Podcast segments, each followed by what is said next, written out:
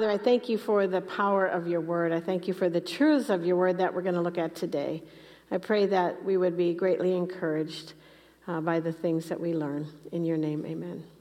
So if you have your phone on, please silence it. Well, one morning, Emma woke up with a start. Her husband asked, what's, what's the matter? And she said, well, I just had a very vivid dream that you gave me a beautiful pearl necklace. What do you think it means? She asked. He said, well, you'll know tonight. So that evening, when Jim came home with a small gift bag, he gave it to his wife. Delighted, she opened it only to find a book entitled The Meaning of Dreams. Not a nice man. I think one of the greatest sorrows in this life is when people feel that they are stuck with irreconcilable differences, whether it's loved ones or friends or a church family member. And sadly, for many, they wait until it's too late before making another attempt to make things right, and that person passes. Failure to apply Scripture and forgive as we've been forgiven in Christ brings about tragic consequences, and it causes people really to live in a self-created prison that breeds bitterness and resentment. How much greater then a sorrow is the truth that all people are born enemies of God, even though they have no idea that that's the case, because they like the idea of a God that they have in their own minds. Uh, they don't think they have any animosity towards him. Others feel they're just neutral in what they believe. But the sad reality is all people are only at peace, really, with their own flesh, unaware that they are actually hostile towards God. One author put it this way: being unregenerate, they have nothing to do with peace. They may have a truce, but not peace. God may forbear the wicked a while and stop the roaring of his cannon, but though there be a truce, yet there is no peace. The wicked may have something which looks like peace, but it is not. They may be fearless and stupid, but there is a great difference between a stupefied conscience and a pacified conscience. This is the devil's peace. He rocks men in the cradle of security. He cries, peace, peace, when men are on the precipice of hell. The seeming peace a sinner has is not from the knowledge of his happiness, but from the ignorance of his danger. End of quote. So this is why people are clueless to the fact that God sees sinners as an enemy, and he is angry with their sin. Jesus went so far as to say that every person who is not a child of his is a child of Satan, in John eight forty-four. So this is a huge rift that no human could ever fix or resolve. Amazingly, God has made the provision for sinners to be reconciled to him. This is the truth of justification that Paul has been writing about at length. We have seen in our studies that God declares a sinner to be righteous when they trust Jesus and his death on the cross as the only way to be forgiven for their sins. At that moment, when you turn from your sin and call on Jesus to save you by faith, he removes all of our guilt, places it on Jesus, then takes the righteousness of Jesus and places it on the sinner's account. This is the good news of the gospel. It would appear that Paul anticipates objections, as we saw last week, from his Jewish audience, and uh, that believed you have to be circumcised, you have to keep the law, and keep on keeping the law in order to be righteous and stay righteous. Paul has been hammering home the truth that salvation has always been by faith alone. But is this salvation secure forever? Can a believer lose being in a right standing before God? And that's what Paul is going to deal with here in chapter five. So we look at the results of justification, and the first one is there is peace with God. Therefore, having been justified by faith, we have peace with God through our Lord Jesus Christ. The word therefore points back to the truth that was very made clear to us in chapter four, that justification is by faith alone. It is because we are declared righteous that a believer then has peace with God. As you discussed in your questions, the peace with God is not the same as the peace of God. Uh, believers go through trials and difficulties in this life. We are commanded to cast our cares and anxieties upon the Lord, but at times we certainly fail to do that, and we are plagued with the sin of worry. The peace with God that Paul speaks of here means that the war between us and God is over. We are no longer his enemies living for self. At the moment of our salvation, the war is over and we are at peace with him. This is only possible through Jesus, who took God's wrath on himself on the cross. We as believers have this peace with God because God is satisfied with Christ's sacrifice for our sin.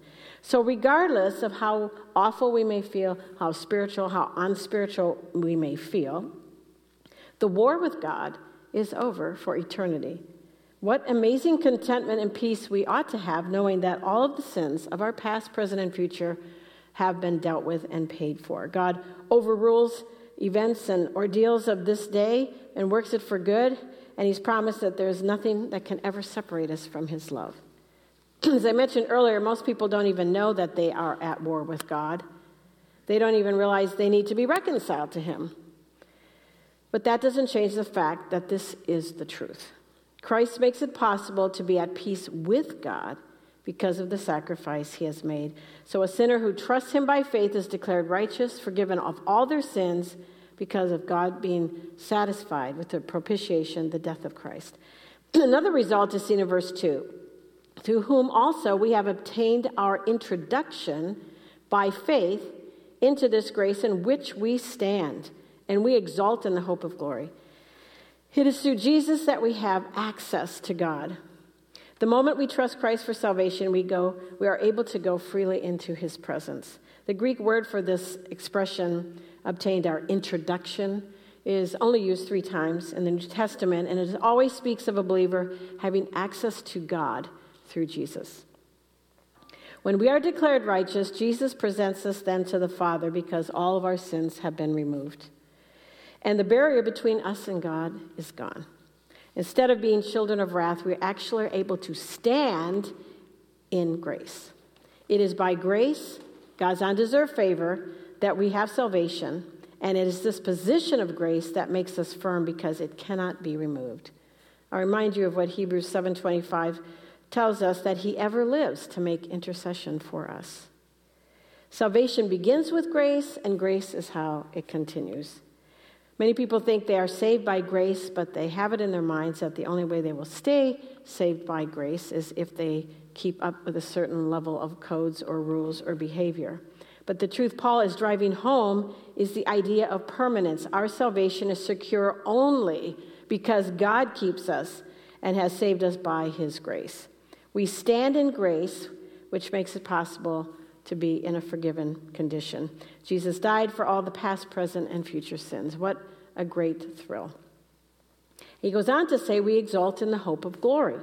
We rejoice because of the confidence we have in being glorified. As John says in First John three, two, and three, we have that confidence that someday we will be with him and we will be like him. But what about all the trials and difficulties and challenges in this life? Will they drive us away from Christ? No, the opposite is actually true. Verse three says, and not only this, but we also exalt in our tribulations. Heartache and sorrow and troubles in this life are hard. But the truth is, these things are not working against us and our faith. They are working for us. Our trials and our difficulties actually produce perseverance and steadfastness and patient endurance. We run to the Lord in our pain. We may not understand what in the world he's doing, but he is our only place of safety. He's our only strong tower to run to and refuge. Our trials produce then a reliance on the Lord. And we see how weak we are, and we realize it's only his strength that will cause us to endure. Perseverance proves we are truly his own, and it leads to proven character. So when you endure the trials of this life as you lean on him, it proves that you are his child. You don't abandon your faith. A deep trial, though, as I said, we may struggle with understanding what God's doing and, and not be able to get it. But uh, I'm reminded of the wonderful message and book I've listened to probably fifteen times by Paul David Tripp. You can pull it up on YouTube. It's on suffering and the gospel. And the message was made into a book on suffering as well. But he reminds us that physical suffering exposes really the delusion of the self-sufficiency and suffering, uh, that, of self-sufficiency that we think we have. And suffering has the power to expose what you've been trusting in all along. God takes away your health. God takes away your money. God takes away whatever else. And you suddenly realize, you can't do this. What have I been trusting in? What have I been leaning in, leaning on? Suffering is spiritual warfare, and it is the workroom of God's grace. Elizabeth Elliot, whose husband, as you know, was speared to death in Ecuador years ago, reminds us that suffering is never for nothing. She has a book with that title. She said, I've come to see that it's through the deepest suffering that God has taught me the deepest lessons. So does a true believer curse God or renounce their faith in difficulties? No, they call to him for strength and grace to endure. If you cry out to him and continue in the Christian life, it just goes to prove that you are justified and his child. And this produces a greater hope and assurance that heaven is really your home. This is the hope seen at the end of verse four. Paul has made it clear the reason we rejoice in tribulation is because it strengthens our hope that we are glorified and will be in heaven one day. This life's pain is temporary, ladies. This is not the long haul. The long haul is eternity. This is the temporary. Another benefit of being justified is that we have the presence of God's Spirit in our life. The hope of heaven will never be disappointed because we will receive God's promise of glory. So we don't need to fear the future. Jesus has made hope our reality. The love of God has been poured out within our hearts through the Holy Spirit who is given to us. So at the moment of salvation, the Holy Spirit comes to indwell every believer. He gives us a sense of God's unfathomable love for us, and we realize that really are, we are objects of his love. He has justified us, and he will take us home to heaven when we die. This is his love for his own, and it is lavishly poured out to the point that it overflows. This is not an occasional eyedropper full of love, but a rather a torrential outpouring of his love in our lives. The indwelling Holy Spirit testifies to us that we are his child. We'll see that when we get to Romans eight. All of this truth gives us a solid foundation for which we have hope. Paul continues to try to help us grasp the love of God that makes possible assurance by the next verses six through eleven. What the love of God is really like. The way God demonstrates his love is seen that while we were still helpless, at the right time, Christ died for the ungodly. While we were powerless to do anything to please God, when we had no strength in ourselves, Christ died for us. At the exact moment appointed in time in history, Christ came into the world and died for sinners. Galatians four four makes it clear that God planned the exact time Christ would come before time ever began. He is the lamb slain before from the foundation of the world. So imagine the truth that before the world was ever made, he cared about you. He designed you, what you'd look like, what your personality would be. He planned for your salvation. He loved you infinitely. The very ones who spend their lives in rebellion to his authority, who grew up hating him, who suppressed the truth about him, it's in this sinful state that Christ died for sinners. He doesn't love us because we loved him. So many people who give a testimony, well, I've always loved God. No, you've always loved the God you thought about in your mind that God should be. God says we're enemies of him, of his, and hostile to him. He loves us because that is the way his love is. It has nothing to do with the way we are. There is nothing attractive in us for him to love. Yet he loved us enough to make a way of salvation and then fulfill that way by dying for us. So if Christ loved us so much that he would die for us when we were selfish and ungodly, then we know his love will continue once we have been declared righteous. He will never stop loving us. Our salvation depends on the constancy of his love, not on us being lovable people. In verse seven, we read that it is a rare thing for a person to die for somebody else, even if that other person they die for has tremendous character. We all know of firemen, policemen, soldiers, parents, friends who have risked their lives or even laid down their lives and done a brave deed to spare someone else's life. They did that because they considered that person worthy of still being alive. But the love of God is different. While we were yet sinners, his enemies, he died for us. We're all deserving of God's wrath. We're all born rebellious and selfish, and we deserve his wrath and justice, justice and punishment, really. Yet this verse declares that God loved us even while we were his enemies. The proof of his love is the death of Christ. This is the amazing depth of the nature of God's love. And if you know Christ, then no matter what crisis or tragedy befalls you, there is an absolute assurance and comfort in the reality that you are loved unconditionally forever and ever. Sorrow and pain are temporary. The assurance we have because of this love is seen in nine and ten. Much more than, having now been justified by his blood, we shall be saved from the wrath of God through him. So Paul states the fact about how permanent our salvation is. Those declared righteous will be saved from future judgment. And how do we know that to be true? Verse ten, for if, while we were enemies, we were reconciled to God through the death of his Son, much more, having been reconciled, we shall be saved by his life. So if we are declared righteous while we were still his enemies, then obviously he will keep us now that we are his friends. He will not lose any of his children. You just need to read John ten for that clarity. The most monumental event in all of history is Christ dying for our sins. And if he did that, then he will certainly bring his own to heaven. The work that he began, he will complete.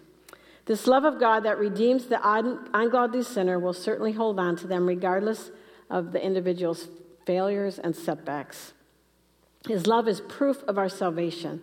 And the only way that we are kept saved is by the life of Christ. We are saved by his death, and we are kept by his life. That verse in Hebrews seven twenty-five, I'll read the rest of it now. Therefore he is able also to save forever those who draw near to him, to, near to God through him, since he always lives to make intercession for them. When we sin, Satan accuses us to God, but Jesus declares he died for that sin. Salvation is certain in spite of our failures. He will not forsake us. Our sin never kept him from dying for us in the first place. Why would it keep him from holding on to us forever? And then he says in verse eleven, not only this, but we also exalt in God through our Lord Jesus Christ, through whom we have now received the reconciliation. How can we not help but bring him praise for all he has done for us? He makes it possible to have joy, even if everything is very dark. We have been reconciled. That is our biggest need. We are secure in the work he has done in paying the ransom for our debt of sin. If you have never surrendered your heart to him, I urge you today to call on this great Savior. Don't spurn this amazing love. It is your sin that separates you from a holy God, but he has made a way to be forgiven forever, and he demonstrated that love for you beyond description. And if you do know him, your salvation is so secure. But if you're not up to date repenting of your sin, you know you're not going to have the joy of fellowship. So I urge you, if there's any sin in your heart, to, to repent, and then focus and praise him for this incredible unfailing love that he has for you. Next, Paul is going to give an illustration by contrast between Adam and Christ. We all hate the sorrow that comes because of death. It affects every human, whether they are infant, unborn or born, child, teen, young adult, or the aged. And how did death become the victor over all of mankind? Paul now uses an analogy between Adam and Jesus.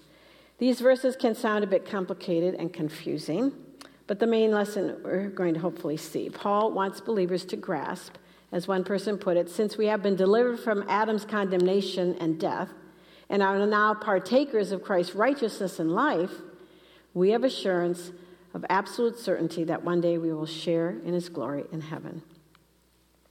We read that in verse twelve, that all are condemned in Adam. Therefore, just as through one man sin entered into the world and death through sin, so death spread to all men because all sinned. Notice this verse starts without, uh, with therefore, which refers back to what we've just been looking at, that we're reconciled by Christ, no longer condemned to death, but rather we have been justified and have life. The point of these next verses is to prove that just as all men are condemned on the basis of what Adam did, so all who believe are justified on the basis of what Christ did. Back in Genesis three, we read how sin entered the world when Adam chose to disobey God. And regardless of how people believe or reject this truth of original sin, the evidence is everywhere. I mean, no baby and no child has to be taught how to be selfish, how to lie, how to be mean, because that is the nature we are all born with, our sin nature. The world is a wicked place because of sin. And when sin entered the human race, sadly, it brought with it our worst enemy, and that is death. Every funeral you attend should remind you to hate sin. That's why there's death. Had Adam never sinned, there would never have been death in life. Death is not normal. It's not how God created the world to be. Death is the result of sin, and spiritual and physical death came because of sin. This death spread to every person then who would ever live. Adam opened the door to sin, and in walked death, and no one is exempt. Paul states clearly that sin entered the world through Adam. Death also entered the world because death is the result of sin. Death affects everyone. And maybe you think Adam was not a very fair representative of, of you. However, Paul is trying to help us understand the truth that all humanity was in the loins, as it were, of Adam when he sinned. So we share his guilt. Imagine Adam didn't even have a sin nature when he sinned. His faulty thinking to believe you or I would have done anything different than Adam. Had it been you or me in the garden, we would have disobeyed as well. The amazing reality is that by condemning the human race through one man, Adam, God was unable to save the human race through one man, Christ. Think about fallen angels. They can't be saved. They sinned individually, and they are judged by God. There is no representative angel that's going to take their judgment and save them. When we sinned in Adam, he is the head of the human race. People make distinctions regarding race, but God says there's only one race. It is the human race. And the proof that sin came into the world before the law of Moses was ever given is seen, well, we did our study in Genesis last semester. It didn't take long to get to the flood, where God destroyed the whole world except for one man and his family because of the wickedness of their sin. Verse thirteen, there was sin, and once the law was given, then there was also transgression of the law that was given. But before the law, people still sinned and died because they broke the specific command of God in Adam. Verse fourteen, nevertheless, death reigned from Adam until Moses, even over those who had not sinned in the likeness of the offense of Adam, who is a type of him who was to come. So death still reigned like a king. Not because a person deliberately broke the law of Moses before the law was given, but because they broke the very first law, the command God gave to Adam not to eat of the fruit of the tree of the knowledge of good and evil. People died before the law was ever given because they had already sinned in Adam. I remind you, Adam was not deceived. He knew exactly what he was doing. And all of mankind sinned in Adam, and that is why death comes even to babies. Unless you feel this is completely unfair that Adam represented you this way and that in Adam you sinned too, is it fair that the righteousness of the one uh, who died in your place brings about forgiveness and makes you declared righteous? The contrast of Adam and Christ we see further. Verse fourteen ended by telling us that Adam is a type of him who was to come. And how, how so? Well, only in the sense that many have been affected by Adam's sin and many have been affected by Christ's death. It is a real, it is really an analogy of contrast. Adam's sin brought spiritual, physical, and eternal death, but the result of Christ's death brings about so much more. Through Christ we receive righteousness. We are made secure. We are adopted. We are in his family. We'll be glorified. Because of the grace of God, we receive far more than what we lost in Adam. Another contrast is given in verse sixteen. Grace in Christ is far greater than sin in Adam. The moment Adam sinned, the judgment of death came to all men, and all men were condemned. But what Christ did is so much greater. Christ's grace didn't just forgive our sin in Adam, it dealt with all sins. Therefore, salvation is secure because of what Christ has done to deliver every believer. When we're declared righteous, every sin, past, present, future, has been paid for. It only took one sin to plunge the whole human race to go to hell. And that is how seriously God views sin. So we dare not take lightly our own sin, knowing God's hatred of it. You know, you can rename sin. You can call it a phobia, an addiction. You can categorize it uh, to make you feel better about it, but sin is still sin that separates you from a holy God. How amazing it is that God's grace is greater than all sin. I love that old hymn, grace that is greater than all my sin. When Adam sinned, death became the master of all mankind, and the fear of death holds people in bondage. But when we enter into a relationship with Christ, we are no longer ruled by death.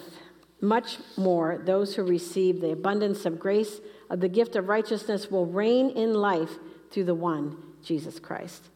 We are no longer under the dominion of death. We are more than conquerors.